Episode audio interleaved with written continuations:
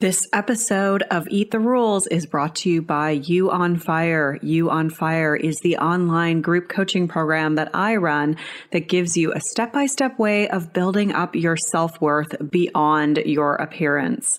With personalized coaching from me, incredible community support, and lifetime access to the program so that you can get free from body shame and live life on your own terms.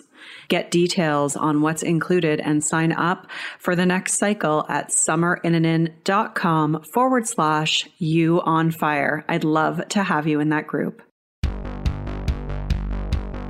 This is Eat the Rules, a podcast about body image, self worth, anti dieting, and intersectional feminism. I am your host, Summer Innanen, a professionally trained coach specializing in body image, self worth, and confidence, and the best selling author of Body Image Remix. If you're ready to break free of societal standards and stop living behind the number on your scale, then you have come to the right place. Welcome to the show.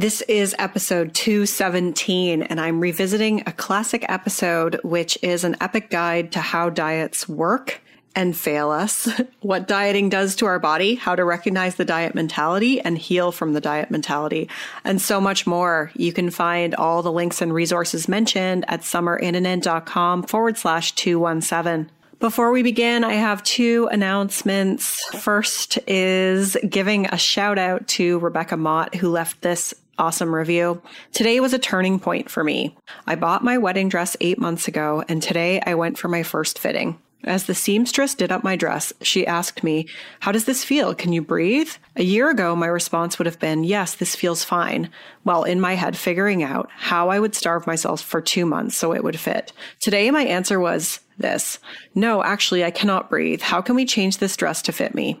It has been about a year now that I've been listening to Summer and it has changed my life. I've done a lot of other work to get here too, but Summer's podcast is always my go to when I need to tune in and tune up my thoughts. This podcast is life changing. Summer's work is life changing. Keep doing what you do, girl. Oh, thank you so much. And what an awesome story. I just like, thank you for sharing that. Thanks for leaving that in the review it really means a lot to see how this is going into action in people's lives and seeing what a difference this can make. If you haven't already done so, you can leave a review for the show, go to iTunes, search for Eat the Rules, then click ratings and reviews and click to leave a review or give it a rating. You don't have to share a long review like that. Something really short. It means a lot to me too.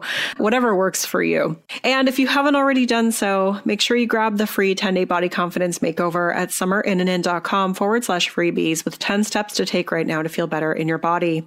I wanted to re release this episode because after hundred episodes, you your older episodes start to be hidden from iTunes and Spotify. And so all the different like podcasting platforms that most of you, I'm assuming, probably use to listen to podcasts, you wouldn't be able to find episodes from like 117, like prior to episodes 117. And there's some real gems in there and you can still find them on my website. You can find them, most of them on YouTube, I think. I can't remember when I started posting everything onto YouTube. It might have been a little bit later. In any event, the only other place that they exist is really in my podcast direct feed, which nobody's going to go to. Libsyn on Libsyn or on my website.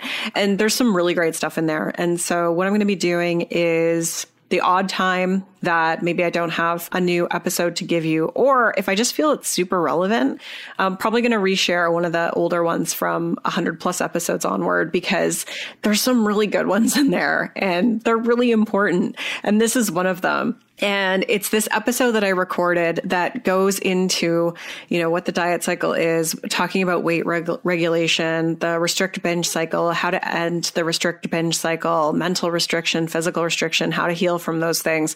I don't want to go into too much more of that because you're going to hear me basically repeat this when I talk about the agenda for the episode when the new recording starts. There's just two things I wanted to mention up front though before we get into the the recording of this episode.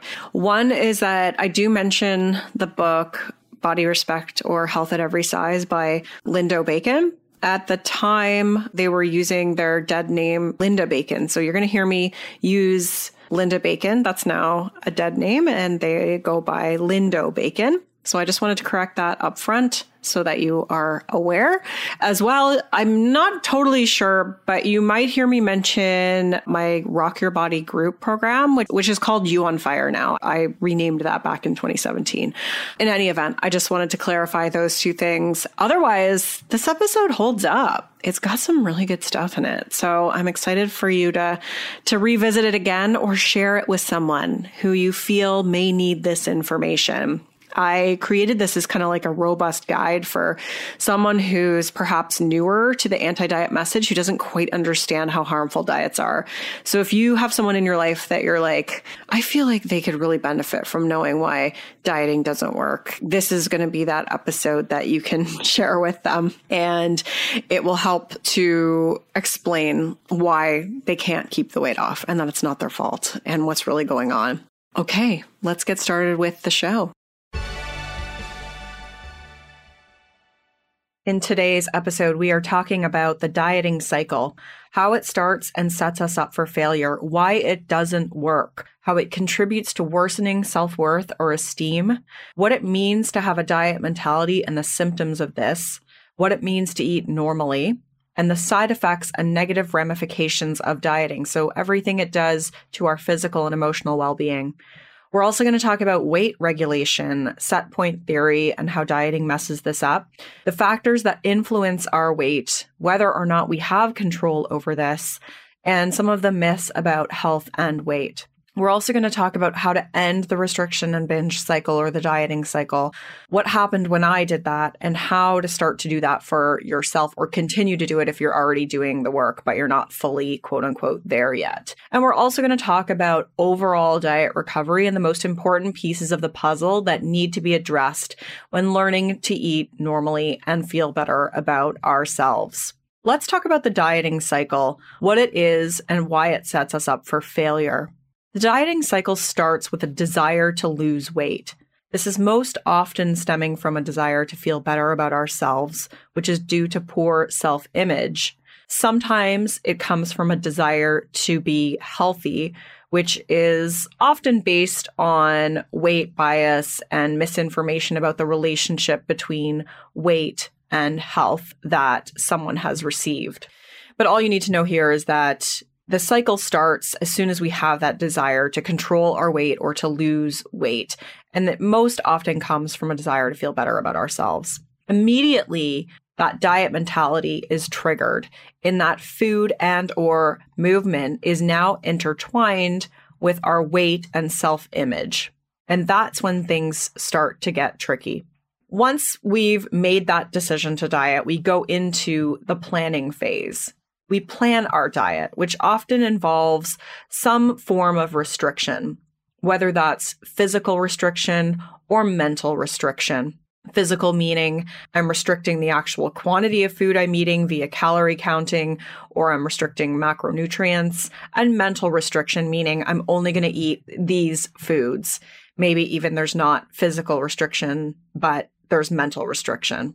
And at this stage, you often feel optimistic and excited. And this is because the dopamine in our brain fires up from the magical thinking that accompanies this start of a diet. You know, it's this wanting of a better life, this fantasy that lights up the dopamine in our brain. So it feels good. Like the actual planning of a diet feels exciting you're thinking about this fantasy that we've been sold by the diet industry. So it gives you a bit of a rush, which is one of the reasons why it's hard to really give up dieting because you kind of almost feel like you're in a bit of a void because that excitement is gone. And I've written about this before on my blog when I talked about dieting being a drug once you actually start the diet, depending on how many times you've dieted before, the extent of the deprivation and the extent of the deprivation that you've experienced, the diet lasts for maybe a few weeks, sometimes a few days, and for a lot of people, just a few hours. So you maintain that ability to restrict and deprive yourself for a duration of time that's often dependent on how long you've been in the dieting cycle. It tends to get shorter and shorter the number of times that you diet. So the more frequently you diet, the harder it is to quote unquote stick with a diet. And that has nothing to do with willpower or self control. It's actually just your body fighting for you. And we're going to talk about why it does that in a bit. At this stage, you might even still have that initial buzz of dieting, and that often keeps you going. You feel accomplished and you feel proud because you've stuck to your diet, and maybe you even lose a bit of weight because it is common to lose some weight in the short term. Often it's water weight, sometimes it is body fat, but our body can only maintain that for so long whenever we're restricting. And that makes us happy and optimistic. But then what happens is our body starts to fight back. This is when we begin to fixate on food. We start to have more intense cravings. And eventually, our quote unquote willpower wears thin as our body tries to restore a proper energy balance. This leads you to quote unquote overeat, binge, break your diet, sabotage, whatever word you use when you're going through the phase of your body compensating for the restriction. And notice all of these words have connotations to not doing something right you know, like overeating, like you did something wrong. You ate past a magical amount that makes you a good human, or you sabotaged yourself. And so it's this kind of language that's associated with dieting and, you know, these feelings of failure that cause us to think, why can't I do this? What is wrong with me? Why can other people do this and I can't? And we spiral into this state of guilt and judgment and feelings of failure. And most often, we end up gaining the weight back and sometimes more after the diet no longer works. And we blame ourselves for this, even though it's the result of the unconscious compensatory mechanisms that our body has in place to protect us from famine. And then we end up with worsened feelings of failure, disappointment, and self image. And the only way that we know how to fix that is to try again. And so we repeat the cycle. And so that's a more detailed breakdown of how that dieting cycle works. And if this sounds like you, I totally understand what it's like to be going through that because that was my life for years. And it took me a really long time to realize that I was not broken, rather, the system is broken.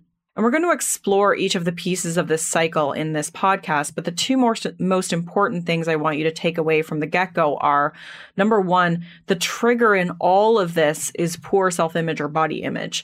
And thus, we have to address this component in order to stop the cycle.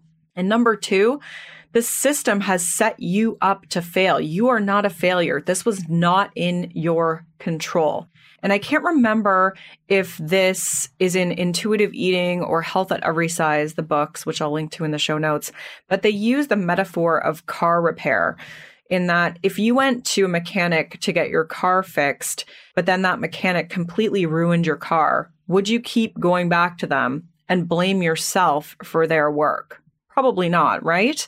But this is what we are doing with dieting. So it's time that we opened our eyes and realized that we are not the problem, the system is the problem. I also want to clarify that when I use the word diet, I'm referring to any form of eating that is governed by weight control. It doesn't matter if it's a whole foods diet, a paleo diet, a vegetarian diet, or even intuitive eating. If it's being governed by weight control, it's a diet. And someone with a diet mentality intertwines their diet with their self perception and they use rules and external processes to eat, like macro ratios, calorie counts, or eat this, not that lists. It's usually a mindset that stems from a desire to lose weight in order to feel more accepted by society. And this cycle contributes to worsening self worth and esteem because of the chronic feelings of failure and disappointment. And it often leads to further weight gain. So I want to repeat this. Dieting leads to further weight gain and depleted self worth and esteem. That is the complete opposite of what it promises you. And that is why the diet industry is such a profitable industry. What you actually lose when you diet is self worth and your ability to eat like a normal person. You lose your ability to make choices for your health and well being from the perspective of wanting to honor your body and respect your body. So we're going to explore the diet mentality further because often my clients will say that they're not dieting. And then we uncover that they still have a diet mentality that prevents them from eating normally. The diet mentality again is when weight and self image and food are all intertwined. And the symptoms are judgment of food choices, looking at food through the lens of good versus bad, eating according to lists or rules instead of giving your body what it wants and desires, bouncing between restriction and binging, a perception that you overeat because overeating implies there is some magical amount you should be eating to, any kinds of should or shouldn'ts around food, feeling out of control around food. So being at a party and staring at the buffet the entire time instead of engaging with the people, fixating and obsessing over what you're going to eat later in the day, meal preparation and planning, feeling guilty when you eat certain foods, feeling self righteous when you eat certain foods, feeling addicted to certain foods, not knowing what hunger or satiety really feels like anymore, overthinking and analyzing the food on your plate, avoiding social situations because of food concerns, fearing and avoiding certain foods, being obsessed with the nutritional value of food. In general, food becomes the enemy and something you feel like you're fighting against instead of a source of physical and emotional nourishment and pleasure. That's really what food should be. And the only way to heal the diet mentality is to step out of the dieting cycle completely and work on eating normally or eating more intuitively. What does it mean to eat normally? To me, I had no idea what this meant. I was like, what is normal eating? Because I don't remember a time when I ate normal. I was always in a pattern of restriction and binging, and certain foods were always off limits. So I never really knew how to listen to my body signals or trust that my body would be able to tell me and guide me to foods that are going to make me feel good. So to eat normally, it really means that food is no longer connected to your weight. Eating is effortless and easy, and you don't really think about food that much anymore. It's really not that interesting. There's no judgment or guilt. There are no shoulds or shouldn'ts. You eat what you feel like eating. You trust and honor your body's signals, mostly eating to hunger and fullness while honoring desires and preferences. And it also means that sometimes you eat to physical discomfort and soothe emotions with food and know that that's okay and that everybody does that sometimes. The good news is that we are all born as normal eaters, but we lose that intuitive ability to eat when we become exposed to rules and moral associations with food. But it is possible to get it back by fully committing to leaving dieting behind. And when you do, your body is going to find the weight it's meant to be at. And this might be up, it might be down, it might be the same. And for me, it was really helpful to know what dieting does to our bodies in order to really reject it. So let's talk about that. This section is my scared straight for dieters. I don't actually mean to scare you, rather. I want you to really listen to this to help you commit to breaking free of dieting and the diet mentality. A lot of this information can be found in books such as Health at Every Size by Linda Bacon, Body Respect, also by Linda Bacon, and Body of Truth by Harriet Brown. So I'm going to link to those books in the show notes if you want to read more about this. A good place to start with this is by looking at the Minnesota starvation experiment that took place in 1944. I'm not going to go into all of the specific details of this study. My friend and colleague Chris Sandel did an excellent podcast on this, which I will also link to in the show notes. In short, the study was designed by Ancel Keys and followed 36 men over the course of 13 months under research scientist Ancel Keys. And these men were put into semi starvation for six months and then their behavior was observed. And what comes out of this study gives us really good insight into the physical and mental ramifications of dieting. Other than a loss of energy, motivation, and enthusiasm for life, some of the other behaviors that were noted as a result of the semi starvation were obsessing over food by doing things such as collecting recipes, engaging in tactics to feel fuller, such as drinking excessive amounts of water and smoking, Overall, the participants became more and more apathetic. And when the semi starvation period was over, they were eventually given permission to eat anything. And this caused some of them to eat continuously and reported not being able to get back to normal. With some of the participants binging to the point of severe physical ramifications and discomfort. And again, this is like a really high level Coles Notes version of what that study is about. There's a lot more details to it, including why they even did this study, the amount of calories that these participants were given. And in my mind, it's actually more calories than you would think, but that's that's a whole other issue. In that, we, with calories, we really don't know how many calories are in certain calories, especially back then. So this is a rather extreme example, but what we can learn from it as it relates to dieting is that it disrupts our ability to eat normal. And after the dieting period, it really causes us to take a long time to recover.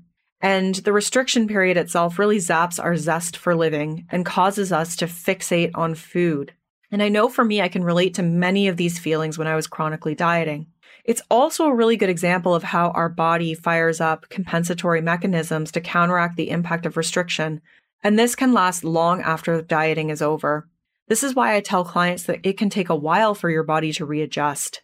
The time that it takes is always individual and it depends on the person's situation and also how much effort they're putting into detaching their weight from their self worth and beliefs about them being good enough as a person. Some of the other facts about the impact of dieting on our bodies are that dieting is more harmful than being in a larger body.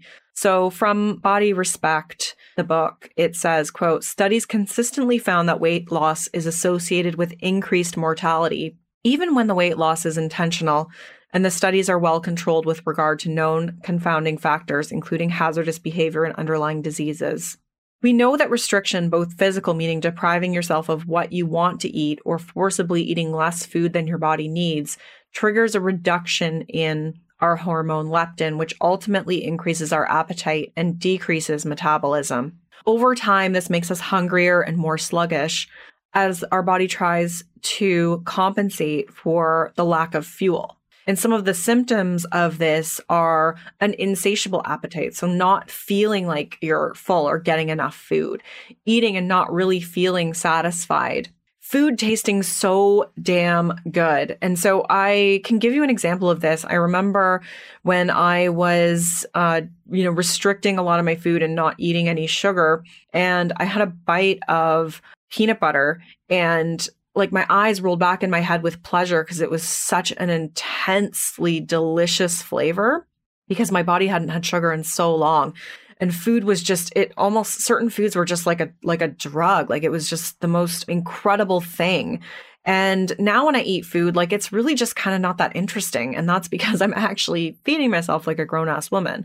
You know, food isn't really supposed to be like that your eyes roll back in your head experience, you know, maybe once in a while when you eat something really special. But for the most part, it's just kind of there and it, you know, it tastes good. And some meals are going to be better than others, but it's not like a, oh my God, this is amazing.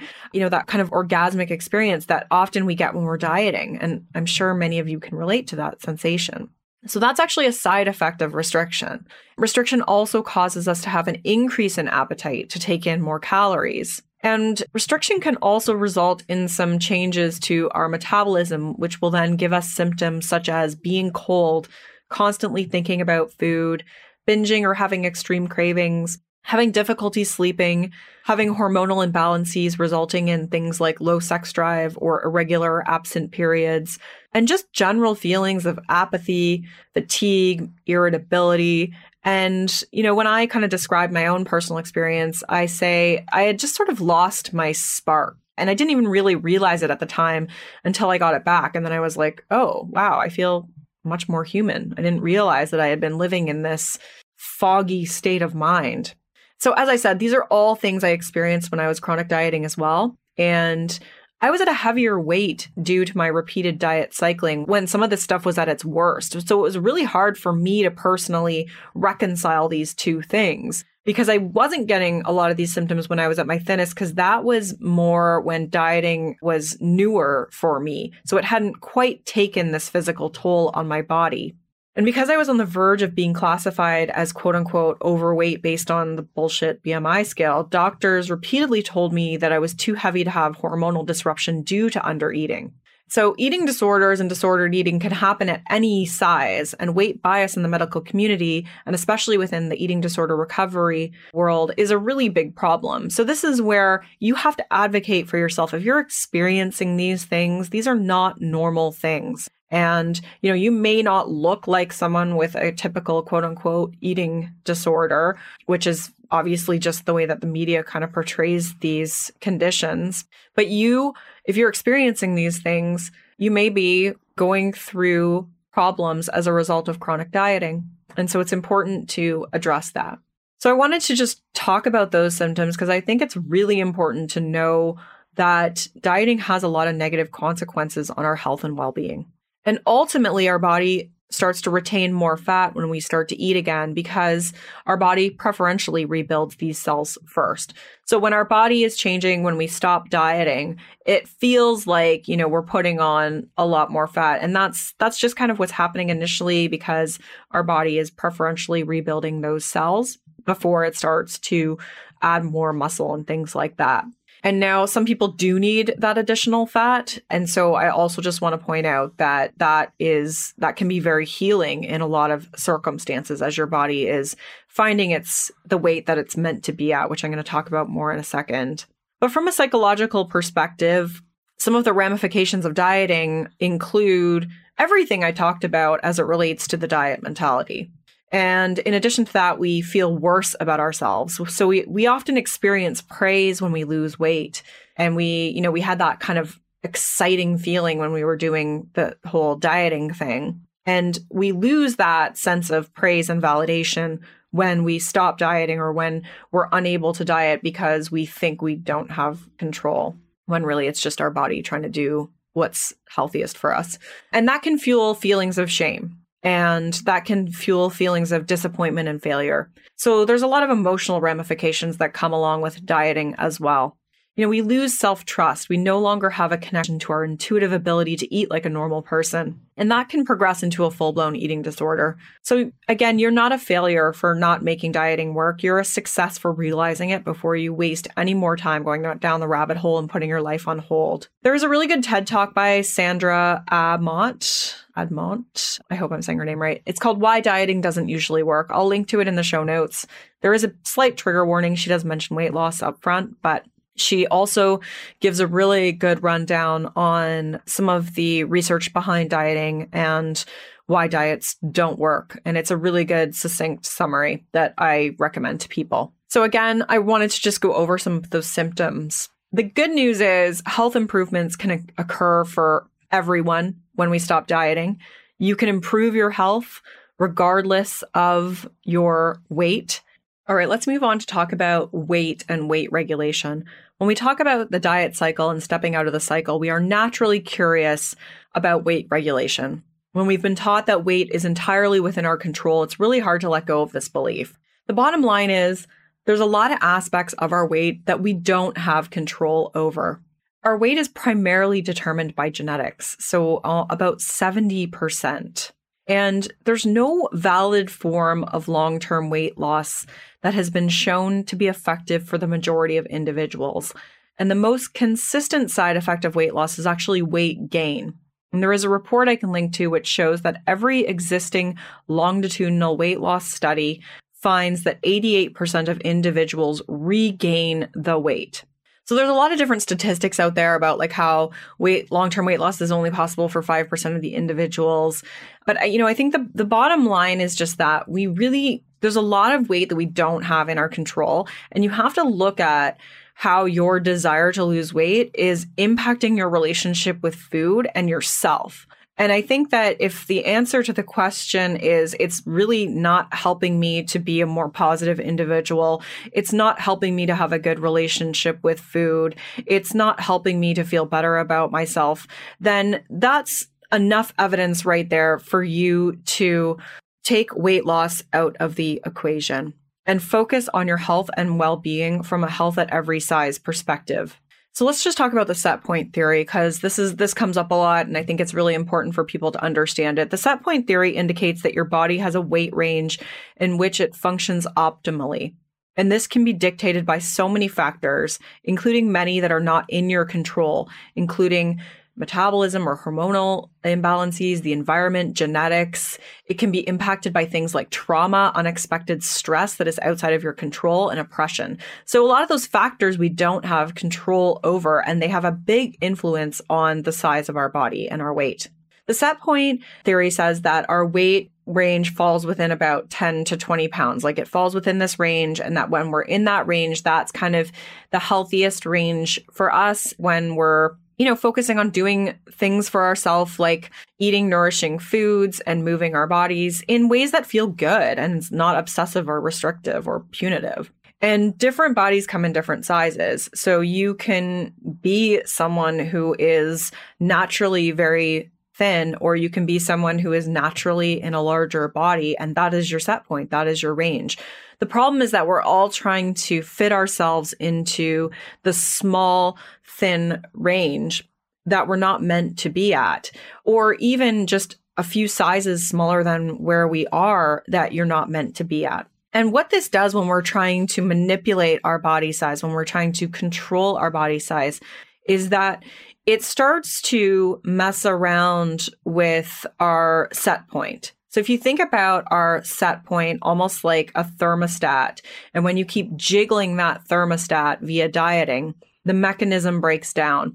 And often what happens is that when we take that control away from our body's natural weight control mechanisms, it makes our body fight harder to regain control. And that can result in weight gain and often a higher set point to protect against future diets. So our body likes homeostasis. It tries to keep us in our set point range, which is a good thing because it's trying to protect us from things like starvation. But it's also why when we try to force ourselves below it, we end up rebounding and slowing our metabolism and doing damage to our body. That is often repairable, but in the short term can takes a bit of effort to really heal that and can take a long time sometimes. We're born with a natural ability to have that energy balance in our body. And what happens is is that, you know, if we undereat or restrict food, our body slows down to conserve that energy and that makes us seek out food via hunger signals and vice versa. And this happens unconsciously. We're not in control of it. Similar to our temperature. You know, when we get hot, we sweat. If we get cold, we shiver. Our body likes homeostasis. And so this is what it's trying to do. You know, if your body weight is going below that set point, it's going to make you hungrier to try and raise it back up. So I encourage you to not only look at the scientific side of this or, you know, the information and data on this or the biological effects of this, but to look at your own experience. You know, I had to get really real about the fact that I had tried everything under the sun and there was likely not something that I was missing. You know, it wasn't that there was one magic food that was going to fix things for me like I was hoping that there would be. And even if there was, I really had to look at how much of my life was being consumed by my search for this fix. So look at your own experience too. You know, I think that in any of these situations, it's one thing to rely on the research, but it's another thing to really just get real about your own experience with this and what you want for yourself, because you need to be the advocate for your health and your body. So, in my experience, it can take about one to two years for a body to level out and settle within its set point range for people who have been chronic dieters. And again, taking a health at, every size approach, meaning focusing on your physical and emotional health without weight being a factor, is going to be your best bet for improving well being. Your weight may go up, it may go down, it may stay the same. The best thing to do is to trust that your body is healing. And I know that takes a lot of faith, to trust that you can trust your body, especially when it's something that is really unknown and contrary to everything you've believed before. And it takes a lot of determination to continually challenge the diet mentality and beliefs that we have about weight regulation and health. So I give major props to everyone listening who is doing that because this is not easy stuff.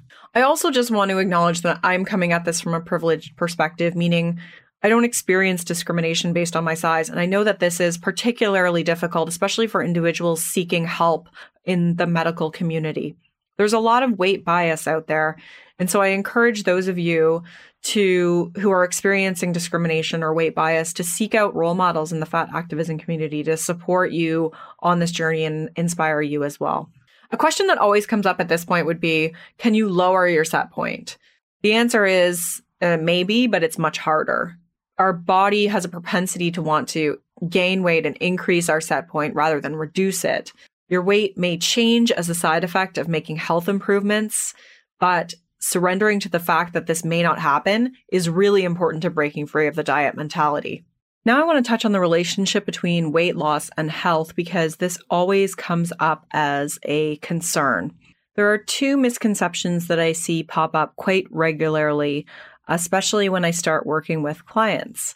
The first issue that I see pop up is that clients reject healthy behaviors as a result of rejecting dieting. So they swing the pendulum to the other side of the spectrum because they've wrapped up dieting and health together so tightly that to reject dieting is to reject all healthy behaviors. Now, depending on the individual, there may be a need to reject these behaviors for a while because they may have been damaging to their health. This is especially true for people with a history of overexercising or having disordered eating. But for the most part, what we want to do is get to a place where you're able to make choices because they feel good and you want to versus doing them because you don't like yourself and are trying to quote unquote fix your weight. Rejecting dieting doesn't mean rejecting health. In fact, it's about reclaiming health.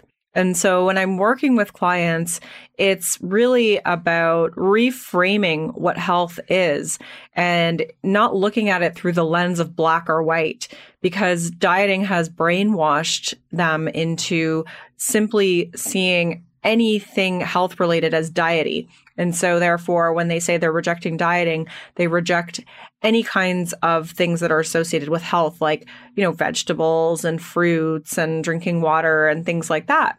And I think that it's possible, and I know it's possible to completely reject dieting without completely rejecting things that are going to make you feel better physically from a health perspective. You can give yourself full permission to eat food without swinging the pendulum so far to the other way that you're not eating anything that makes you feel physically good.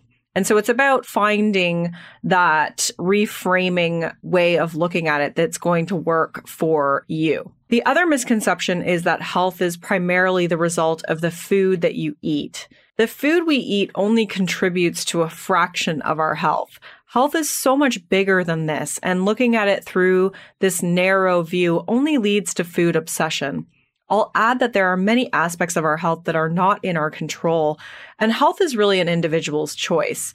And it's not something that defines your worth as a person. So when I talk about health, you know, I'm I'm really saying this from this perspective of if if this is something you want to focus on. And I I do think that when we are tending to our physical and our emotional well-being, we just feel better generally.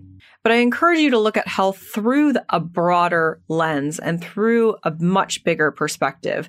Things like sleep, stress, and in particular, fretting about your weight having purpose in your life, having connections, having relationships, being outside, taking in nature, moving your body in a way that feels good, resting, taking time for yourself, tending to your mental health. These are all really important parts of our health and well being that we tend to minimize because we put all of our eggs in the food basket and the exercise basket.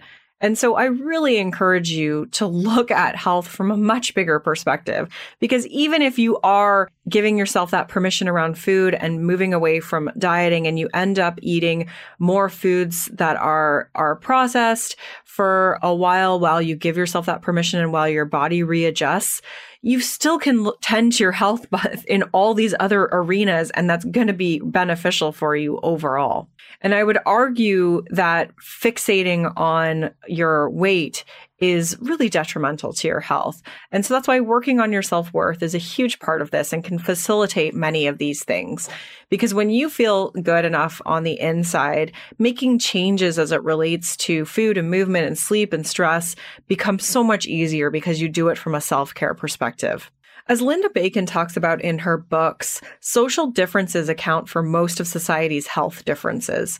People who live in poverty, people who are discriminated against, uh, certainly are more prone to health ailments, and that makes up a larger percentage of the impact on overall health. And that has a big influence when we look at the health equation as well. And so the things that I mentioned prior to that are coming from a very privileged perspective because individuals who live in poverty, who are discriminated against, you know, they've got bigger factors to take into consideration. And we as a society, especially being privileged, it's our responsibility to look at some of these social justice issues in order to aid the betterment of others by working towards equality. I want to reference another really good TED talk that I love. It's by Guy Winch and it's called Why We All Need to Practice Emotional First Aid. So I'll link to it in the show notes, but it just really argues for the need to focus on mental health and that we tend to neglect mental health and prioritize physical health. And he just goes into why mental health is so important and emotional first aid in particular. So I, I love it. I think he has a great book of the same name. It's called Emotional First Aid that I can also link to in the show notes.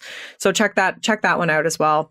I just want to talk about something from my personal story, and that is I thought my metabolism was a problem. So, you know, when I was going through chronic dieting, I kept gaining more weight. So obviously, like, you know, my set point was going up a bit, or I would just have that rebound after having lost a bit of weight. And I kept thinking that my metabolism was a problem. And I actually went to see several doctors because I was like, I put on weight so easily. Anytime I eat something, I gain weight.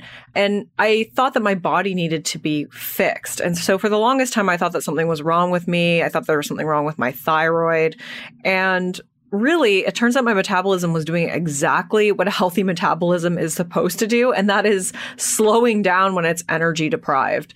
So I think that this is just kind of a story about how we can sometimes have aggression and anger and disappointment towards our bodies, or we can think to ourselves, oh, like I wish my body just worked differently.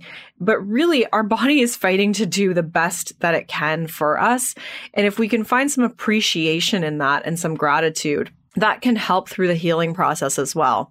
So now I'm able to really look at that time in my life. And instead of thinking, oh, I wish I'd known better, you know, I really think to myself, wow, my body was fighting for my life. My body was doing everything it was supposed to do. And I just wasn't appreciating it. I wasn't listening to its signals.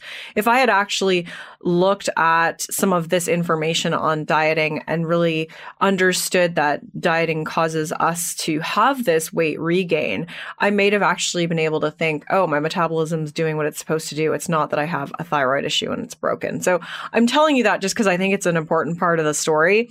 And especially when I was super uh, immersed in the paleo environment and culture, uh, that question came up all the time. You know, like, why can't I lose weight? Why am I not losing weight? What's wrong with me? And a lot of times the answer is just, you're not meant to.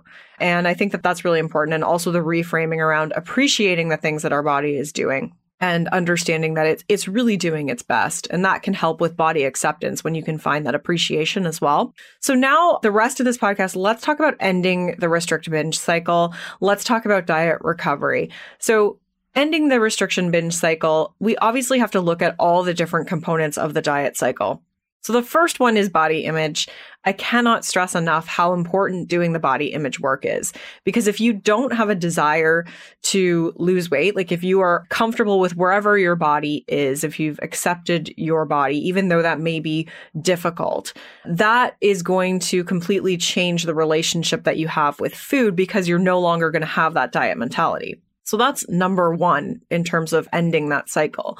But in addition to that, we have to remove all the physical restriction. So when we've been depriving ourselves of calories or macronutrients, you know, our body tends to overcompensate. So we become overly hungry. We feel like we need to eat. We, are either binging or we're overeating. Anytime we are binging or quote unquote overeating, it's generally in response to restriction.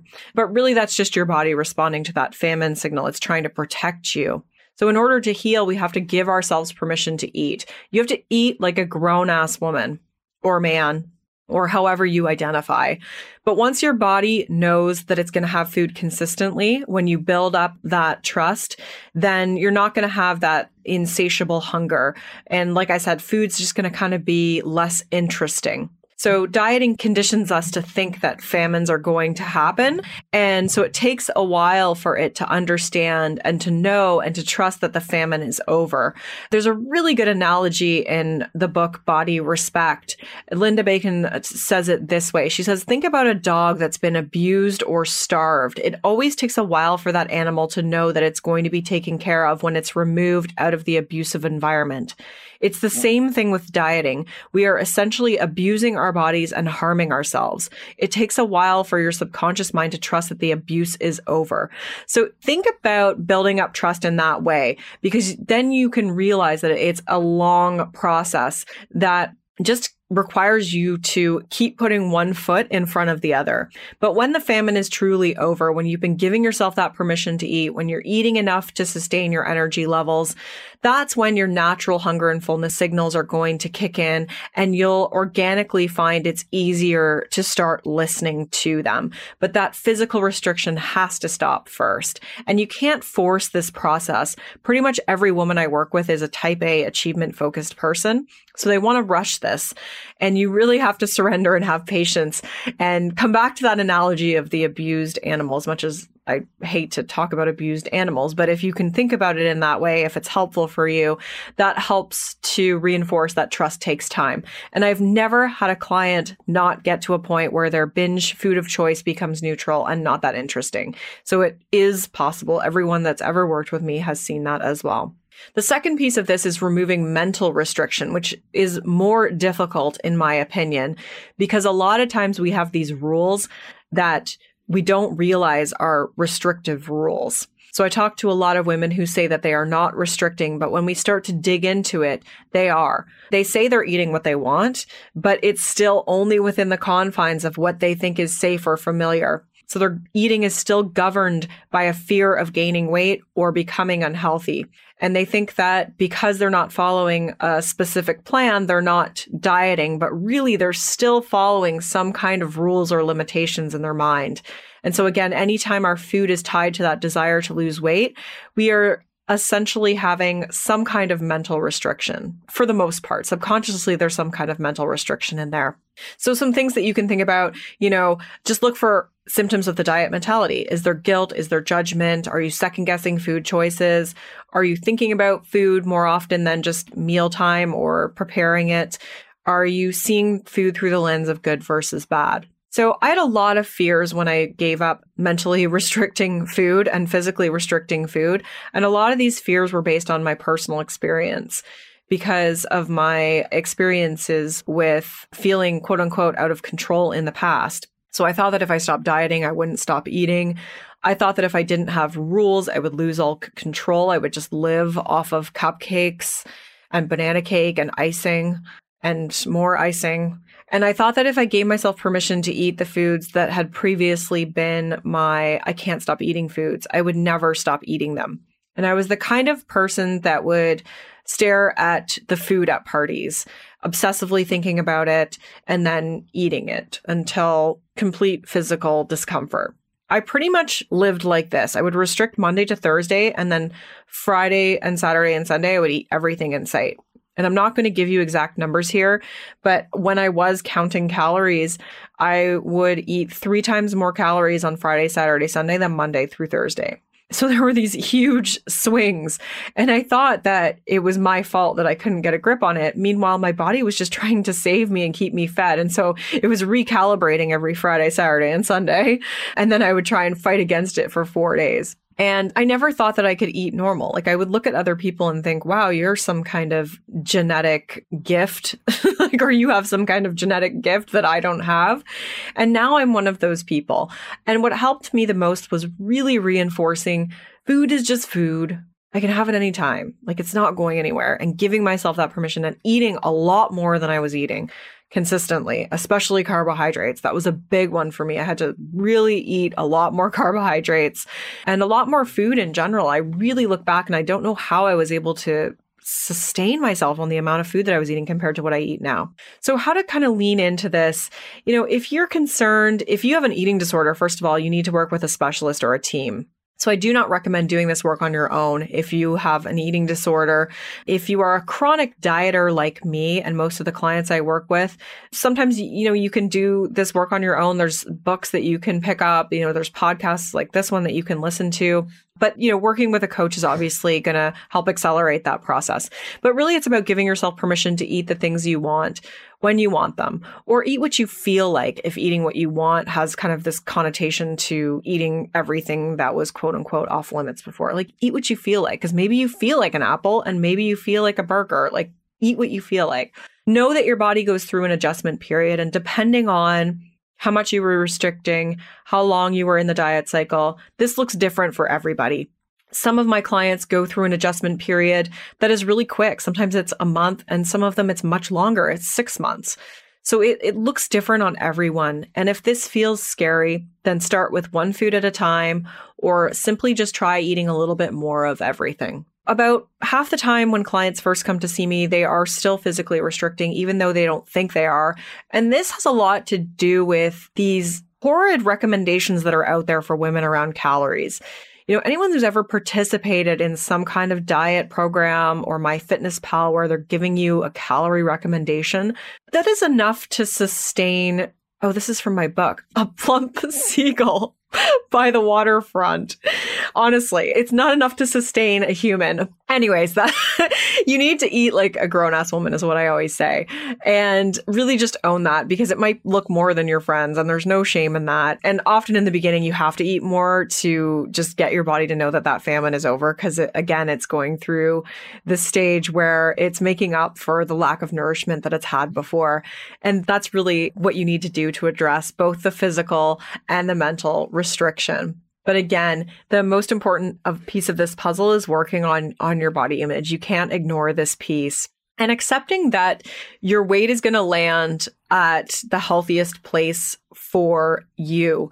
And once you've recovered from dieting, that's when you can start to look at making changes to your health in terms of food choices and movement that's going to feel good for you. Your weight might go up, it might go down, it might stay the same. But when you can just kind of surrender control and trust this really unknown, scary process, it makes it so much easier. The majority of women I work with hope that it will go down. I think that there's nothing wrong with hoping that. Uh, it's natural to hope that given the beliefs that we've learned from society. So don't judge yourself for having that hope, but I encourage you to let go of that hope. And that can take some time because it takes a long time to rewire a lot of those beliefs that we have about our body size and what that means to us. But you want to work on getting to a place where food is neutral, you trust your body, and you accept your body as it is there's a lot of ups and downs. So I encourage you to expect ambivalence instead of just everything getting better and each day being better and better. It's a lot of up and down. So try not to force progress. Rather, just be patient. Take it one meal at a time. Try not to get into future thinking like, oh my God, what's going to happen a year from now or two years from now? One day at a time, one meal at a time be inspired. So, you know, whether it's you listen to podcasts or you read other people's stories to give you hope and keep you focused, but at the same time, keep your eyes on your own journey. It's really easy to see other people who appear to be killing it and you feel bad about yourself. So, respect your pace. And if you need to take time off of social media or take time away from podcasts because it's doing you a disservice, then do that. And my other recommendation is to get outside of the food and body bubble. Immersing yourself in body positivity is great. Immersing yourself in anti dieting can be great and is absolutely necessary, but you can reach a point of diminishing returns where it's actually not helping you anymore. And this is where I encourage you to find some other interests outside of this stuff. You know, what else do you want to do? What else do you like to do? What else makes you feel content? When you've been fixating on weight and food for your whole life your interests change you know when you're not when you're not investing in that anymore. And so rediscovering what actually makes you content what you're interested in what fulfills you there's a lot of things that you can do to have a full life. And i encourage you to get outside of the food and body bubble in order to do that And lastly, as I said, focus on health at every size. So take a health at every size approach, meaning focus on your entire well being, both mental and physical, and let your weight be what it's going to be. I hope you enjoyed that one. If it was your first time hearing it, amazing. If you're revisiting it, it's always good to have this information reinforced and to know like what's really going on inside of our bodies when we diet and how to heal from that. You can find all the links and resources mentioned in this episode at summerinnanen.com forward slash 217. Thank you so much for being here. I will talk to you soon. Rock on.